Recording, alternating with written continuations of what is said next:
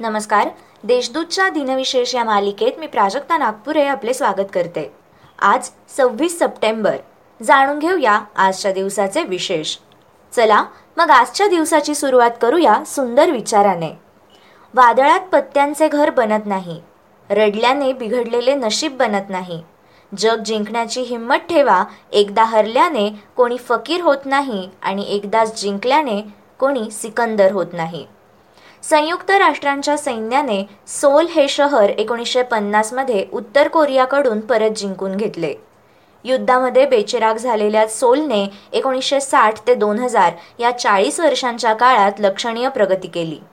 तंत्रज्ञानामध्ये जगात आघाडीवर असणाऱ्या सोलमध्ये सॅमसंग एल जी ह्युंडाई या कंपन्यांची मुख्यालये आहेत. सोल हे टोकियो न्यूयॉर्क शहर व लॉस एंजल्स खालोखाल जगातील चौथ्या क्रमांकाच्या अर्थव्यवस्थेचे शहर आहे. ध्वनीपेक्षा अधिक वेगाने जाणाऱ्या कॉन्कॉर्ड या विमानाने अटलांटिक महासागर न थांबता विक्रमी वेळात आंतर एकोणीसशे त्र्याहत्तरमध्ये पार केले.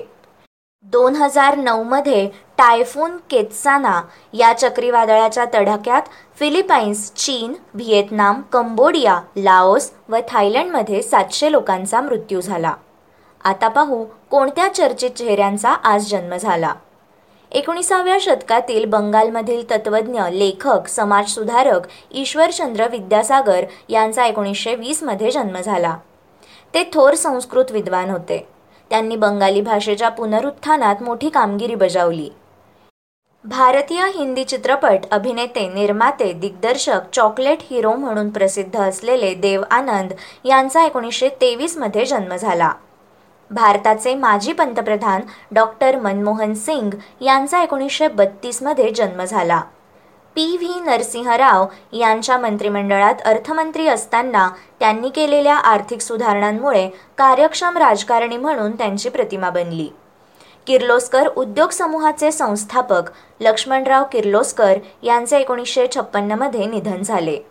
मराठी पत्रकार व संगीत नाटककार विद्याधर संभाजीराव गोखले यांचे एकोणीसशे शहाण्णवमध्ये तर मराठी गायक संगीतकार रामचंद्र कृष्णाजी फाटक यांचे दोन हजार दोनमध्ये निधन झाले. आजच्या भागात एवढेच. चला मग उद्या पुन्हा भेटू. नमस्कार.